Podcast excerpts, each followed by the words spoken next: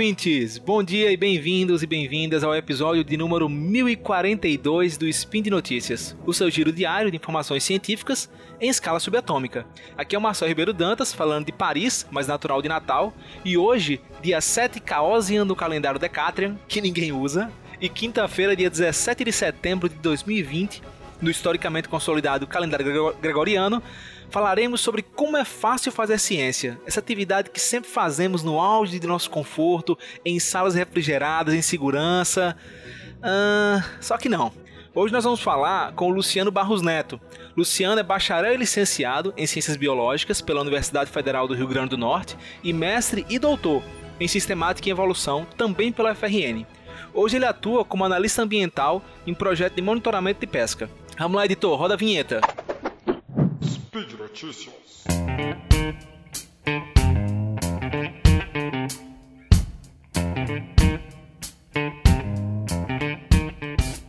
E aí, Luciano, tudo bom? E aí, Marcel, beleza? Belezinha. Então, amigo, eu tava ouvindo esse boato aí que fazer ciência é fácil demais, fica só na sala refrigerada, sentado no computador, abre o Facebook. Como é que é essa rotina aí? É assim mesmo? é, então, essa é a parte, vamos dizer, tranquila, né? da, de fazer ciência. Mas tem muito, muita coisa por trás aí disso tudo. Conta aí, conta aí suas aventuras. Assim, eu acho que é, todo aspirante a biólogo, né? Pretende ser biólogo, eu já fiz parte desse time aí. É, vê muito filme, de muito documentário, essas coisas, e se inspira, quer fazer biologia, acha que é só campo, trabalho de campo, e viajar, andar no mato, ver bicho. E essa talvez seja a, a coisa que mais atrai é, pessoas para fazer o curso de biologia, né? Ser biólogo se tornar um futuro cientista. Mas eu acho que essa parte aí deve ser, sei lá, 10% do trabalho. O resto do trabalho aí tem muita parte de laboratório, muito mais ainda leitura e escrita. E eu diria aí que se for separar em porcentagem, eu acho que 10% é o campo e o resto é trabalho de bancada e na frente do computador, estudando e escrevendo. Mas esse campo, como é que é? Dar uma voltinha, tirar umas fotos, pegar um bichinho no chão, como é que é isso? É fácil, é tranquilo? Então, cada, cada é, a biologia é uma área muito ampla, né? Então, cada área tem suas peculiaridades, suas particularidades. Eu trabalho com peixe, então eu tenho que entrar na água. É, eu trabalho tanto com peixe de água doce como com água salgada, mas eu, meu foco principal nos meus, meus trabalhos são o peixe de água doce. Então a gente tem que viajar, às vezes, para um canto que não tem tanta estrutura, não tem tanto, vamos dizer assim, um hotel para ficar, não tem tudo isso. Às vezes é até necessário acampar. Mas é a parte que eu mais gosto, né? O que me atraiu também pra biologia. E não é fácil não, assim, né? Geralmente é um trabalho bem braçal. A gente tem que entrar na água, passar rede, é, joga tarrafa, passa peneira, passa rede de arrasto, faz é, mergulho, né? Então tem várias atividades aí, vários esforço. E não é nada fácil. Então não tem ninguém que você pede para fazer, não. Você tem que mergulhar, você tem que pescar, você tem que capturar, você tem que cuidar, você tem que levar de volta. Conta aí. É. Então, é, alguns casos, né, acontece assim, da gente entrar em contato com um pescador local, com algum morador que já conhece, algum mateiro, e esse cara ajudar, né, a gente, assim. Mas o interessante é a gente participar de todas as etapas do processo, né. Lógico que, assim, a gente também trabalha com material que já foi coletado é, por outros pesquisadores, já está depositado no museu, e a gente vai, vai analisar esse material. Mas assim, geralmente o que a gente faz é o todas participar de todas as etapas do processo, desde a coleta, da preparação do material, armazenamento no museu, análise desse material. E, e aí sobre essa questão de, de ter ajudante, não, de ter um, um pescador, um mateiro que ajude, de vez em quando é legal ter, né? Porque às vezes a gente vai para uma área que a gente não conhece às vezes esse cara conhece muito, né, da, desses animais, dessas plantas, de, da região mesmo, e eles e é uma ajuda muito grande, né, esse, esse conhecimento popular aí desse, desse pessoal. E Luciano, eu, eu, imagino que não seja barato, né? Fazer uma viagem dessa com todo um grupo para coletar, acampar. Eu acho que não é barato, né? Isso aí? Não, é um custo alto. e aí, como é que tá com esses cortes de financiamento em pesquisa aí? Inviabiliza, né? É, é bem difícil. Assim, eu acho que quando eu comecei no curso, a gente, eu estava ainda na graduação, a gente estava com o projeto aprovado, era, vamos dizer, tinha outra realidade, né, de pesquisa, e a gente tá vendo essa redução, esses cortes de gastos aí ocorrendo na pesquisa, e tem dificultado bastante, a gente tem reduzido bastante as idas de campo. No meu doutorado, inclusive, eu tive que tirar diversas vezes dinheiro do próprio bolso para bancar, para custear aí essas viagens, né, e não é barato, né, tipo, a gente paga transporte, hospedagem, alimentação, eu preciso de ajudas também, né? De, de, colegas, às vezes, eu tenho que bancar esse pessoal, que não dá pra ir sozinho e, e coletar tudo. E você não tá indo pro município vizinho, né? Às vezes, às vezes são longes, né? São, são, são distantes. Eu lembro que no teu mestrado, foi no doutorado, você, você coletou no Nordeste quase que inteiro, né? Isso, eu coletei no Nordeste inteiro, né? Então, eu, eu coletava peixe desde o Rio São Francisco, né? Fui até a Bahia e e na porção norte foi até a, a Bacia do Parnaíba, no Piauí, ou seja, a gente roda bastante. Então realmente sai caro, a gente passa vários dias em campo, né? Então é um custo bastante alto. E fora o custo do campo, tem o custo pós também, né? Que a gente tem que ter material para armazenar essa, esse material biológico, tem que ter álcool, formol, vidraria. Tem esse custo também do pós-campo. E aí tem também é, equipamento para sequenciar, ou fazer painel, reagente é, é caro o percurso inteiro, digamos assim, do estudo, né? Isso. É, no meu caso, é, além dessa parte de campo, né, eu também faço é, estudos moleculares, né, para ver parte filogenética, essas coisas, então tem todo um gasto desse laboratório molecular também, né, de, como você falou, de reagentes, de, de equipamentos, que é tudo muito caro, a manutenção é cara, então é complicado, assim, se a gente não consegue financiamento, é complicado manter essa pesquisa em andamento. E aí, Luciano, eu já ouvi muitas histórias que você contou sobre essas aventuras, né? E tem uma especial que, assim, é engraçado de ouvir, né? Para quem participou não é tão interessante. Que vocês mergulharam, depois ouviram um barulho, quando foram olhar era outra coisa. Eu também não lembro muito bem, mas conta aí como é que foi. A história no campo tem várias, né? Essa daí foi, foi bem engraçada. Parece até a história do pescador, né? Se a gente for sair contando. mas Assim, nesse dia a gente tava no Parnaíba, lá no Piauí, e a, é, meus amigos passaram a rede, né? A gente tava coletando peixes, e eu mergulhei para ir espantando os peixes pra rede.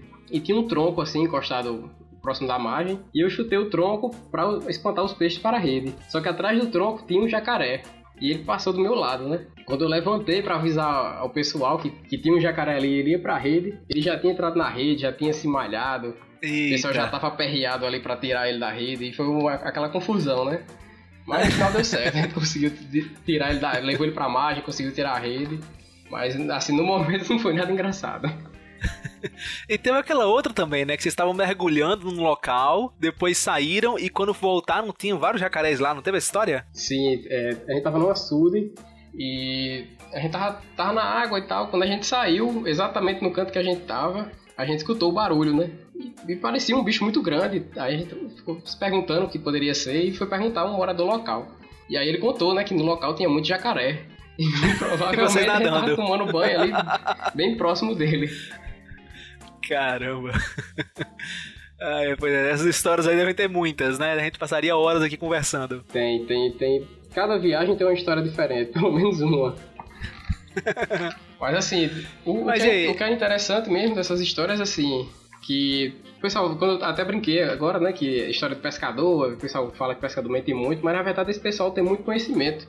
E é muito interessante aproveitar esse conhecimento deles, né? Tem uma história bem interessante, assim, que eu tava no Jaguaribe, lá no Ceará, e a gente tava atrás de um peixe, a gente passou horas lá no rio coletando e nada desse peixe. E tinha uns meninos assim, pescando, né? Tomando banho do rio. E a gente chegou e perguntou: Ah, tal espécie você conhece? Tem aqui? Ele conhece e tal. Como é a gente pega? Aí ele falou, naquela segunda pedra ali tem um. Aí a gente, não, não tem condição desse menino tá falando sério, né? Ele tá tirando onda com a nossa cara. Aí a gente botou a máscara, mergulhou. Quando eu botei a cara na água, tava lá o peixe. Parecia brincadeira, Caramba. mas era verdade. e assim, e até faz sentido ele ele saber, assim, o interessante é ele saber o local exato, mas, tipo assim, essa espécie, no caso, é uma espécie territorialista, né, então ela realmente fica num, num local muito tempo, guardando, né, desse local. Uhum. Mas o interessante foi a precisão dele. Pô, muito legal, muito legal. Então, quando o pessoal vê esses, esses programas de biólogos, ecólogos indo pra floresta e tal, acha que é só entretenimento, mas na verdade faz parte da pesquisa, né? Tem que ir atrás, tem que coletar, não é só ficar no computador pegando dados dos outros, embora tenham pessoas que façam isso. Eu sou um exemplo, eu trabalho com análise de dados de humanos, mas eu não vou pro hospital pegar os dados, né? Eu trabalho com aquilo processado. Mas muita gente tem que ir pra floresta, tem que pegar amostra, tem que coletar, corre risco, e é sol, e é chuva, né? Tem todo um trabalho para coletar esses dados e voltar para o laboratório para analisar, certo? Isso. É como eu falei no início, né? Os biólogos geralmente se inspiram nisso, né? Eles querem entrar no curso para fazer isso. E é muito bacana, realmente. Eu, particularmente, gosto bastante dessa parte, mas não é só isso, né? Não é só ela, né? eu acho que a parte talvez mais dura é parar, sentar, analisar tudo isso, né? Ter esses esse insight, assim, dessa, dessas ideias, né? Que a gente tem muito aquela visão do cientista, né? Tendo aquela ideia escrevendo. E, e na verdade é, tem muito trabalho duro, né? Por trás, até ele chegar numa, nessa, nesse resultado final, tem anos de trabalho aí por trás. É, eu imagino que assim, você captura o peixe, você vai ter que fazer, acho que alguma, alguma espécie de limpar, alguma coisa do tipo, medir e ver estrutura. Eu lembro que quando assisti a tua defesa, você. Ah, porque embaixo do peixe dessa espécie aqui ela tem. É mais escamoso, acho que a outra, ou ela tinha alguma coisa. São, você, você estuda realmente todos os detalhes do peixe, né? Isso, essa parte inicial que a gente chama, né? Assim que a gente coleta, a gente primeiro faz a identificação, né? Às vezes eu coleto em algum algumas bacias, por exemplo, que eu nunca fui. Então, às vezes eu não conheço todas as espécies de lá. Então, a primeira etapa é tentar identificar essas espécies que foram coletadas. Depois a gente faz essa parte de morfometria, né? Que olha toda a, a região morfológica do peixe, as estruturas, escama, contadente, faz né? tudo, é. E, e aí, outros trabalhos podem vir daí, né? A gente pode fazer a parte molecular para ver a relação de parentesco entre essas espécies. É, se for um trabalho só de levantamento, né? Existem várias possibilidades aí. Mas assim, o primeiro passo, assim, logo após a coleta, tem essa questão, né? De, de identificação, de morfometria do material e depois tem a parte de conservação, né? Que ele vai passa por um formol ou pelo álcool, e aí ele fica conservado numa coleção ictiológica, né? Legal, legal. Zé, eu acho que assim, uma coisa legal dessa conversa, desse episódio, né, é que ele levanta uma reflexão que eu acho que é muito importante, porque às vezes muitos, muitos pesquisadores e muitos estudantes ou pessoas que estão mais acostumadas com a área de humanas ou com a área de exatas, por exemplo, não compreendem como o financiamento é importante. Porque eu, no meu caso, eu tô no meu computador, agora no lockdown, por exemplo, eu trabalhei perfeitamente durante o lockdown. Eu não vou dizer perfeitamente, mas se eu perdi muito pouco, porque eu tô no meu computador, eu passo tudo. Tem um supercomputador que tá no instituto, mas pela internet eu consigo chegar nele. Meus dados estão no meu computador. O pessoal que é de humanas também, é, é ler conteúdo, não tem que fazer muito experimento. Tem exceções, claro, vocês humanos, é só vocês aplicaram, mas diga assim, no geral o impacto é pequeno. Já para o pessoal de biologia é muito complicado, porque primeiro, você não pode coletar. Segundo, você não pode ir pro laboratório fazer experimento. Você não pode fazer essa morfometria se, os, se as amostras estão na universidade, se ficar trancado em casa, né? E sem recursos é a mesma coisa. Sem financiamento para pesquisa, você não tem como ter o laboratório, você não tem como coletar, você não tem como pegar a amostra e mandar para sequenciar fora ou comprar algum reagente. Então eu vejo assim, é, para a área de ciências da saúde, ciências biológicas, ciências da vida, né? é muito complicado essa questão de corda de financiamento porque literalmente inviabiliza. Não é que ah, não vai poder fazer como fazia, literalmente inviabiliza, né? Isso. Esse, pronto, você falou agora dessa questão da pandemia, de estar em casa e tal. Por exemplo, de, desde que começou a pandemia, né, eu não, não fui a campo, eu não, não coletei mais, eu não fui ao laboratório. Então, eu ainda consegui trabalhar com os dados que eu tinha para processar, né? Foi inclusive eu defendi o doutorado durante a pandemia, né, por videoconferência. Então, mas eu estava trabalhando com coisa que eu já tinha coletado. Mas vai chegar um momento que vai saturar, né? Eu não vou ter mais o que processar, eu vou ter que coletar novos dados, então vou ter essa despesa, vou ter que voltar e ir ao campo, né? Então. Pois é, aqui eu tenho alguns colegas lá no instituto que trabalham com a parte de biologia molecular. Alguns, alguns tiveram que se colocar em risco. Por exemplo, tinha uma colega minha que é ela que alimenta os macacos, os, os sapos, os peixes, os animais que utilizam lá no, no instituto, né? Camundongo e tal ela teve que continuar indo, porque se ela não alimentasse, os animais morriam. Isso. É. Algumas pessoas que não puderam ir, literalmente perderam experimentos. Tinham que, sei lá, mudar a cultura da célula, algo do tipo. Não tem como mudar todo mundo. Então, algumas pessoas tiveram que se colocar em risco para tentar manter alguma coisa, mas algumas literalmente perderam aí. E não é assim, ah, ficou um mês sem ir, perdeu um mês de pesquisa, né? Na real, pode ter perdido muito mais tempo, porque são experimentos que às vezes são de longo prazo, né? Isso. Então é, é, muito complicado. Eu, eu, acho legal ter trazido você para conversar sobre isso aqui, porque eu acho que a área de, de, experimental, né? Eu também faço falar de química, física, biologia. É muito complicado quando você perde financiamento ou perde a assiduidade, né, ao, ao experimento. Isso. Quem trabalha com, com, animais vivos, assim, acho ainda é mais complicado, porque tem toda a questão ética, né? Não, ele, aquele animal, ele tá no, no ambiente controlado ali, ele tem todas as condições ali que ele não pode sair, ele não pode mais voltar para a natureza, né? Que ele não vai mais se uhum. adaptar. Então uhum. é muito complicado assim. Você, infelizmente esse pessoal tem que ir, eles não podem parar. E a galera vai de domingo a domingo é. pro laboratório, tem que alimentar, tem que cuidar desses animais, tem que observar o comportamento, tem que tem todo um cuidado, Exatamente. todo um procedimento diário aí que eles têm que fazer. Então, realmente, algum, algumas, algum, alguns tipos de pesquisa não podem parar. Exatamente, exatamente. Luciano, muito obrigado por ter participado aqui nesse episódio do Spin de Notícias. Espero que você tenha gostado da experiência também. Se quiser deixar alguma mensagem para os nossos ouvintes, fica à vontade. Por mim, é isso aí. Valeu, Marcel. Muito obrigado pelo, pelo convite aí dessa participação. Foi muito, muito bacana aí conversar um pouco sobre isso sobre a minha área, contar um pouco dessas histórias aí. E é isso. Valeu, obrigado. É isso, pessoal. Lembro ainda que esse podcast só é possível acontecer por conta de seu apoio no patronato do SciCast, tanto no Patreon quanto no Padrim e também no PicPay.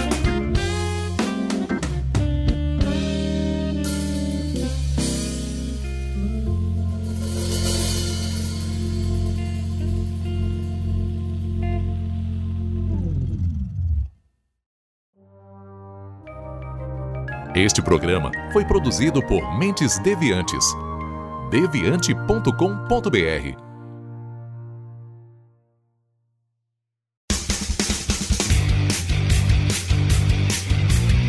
Cortes, edição de podcast.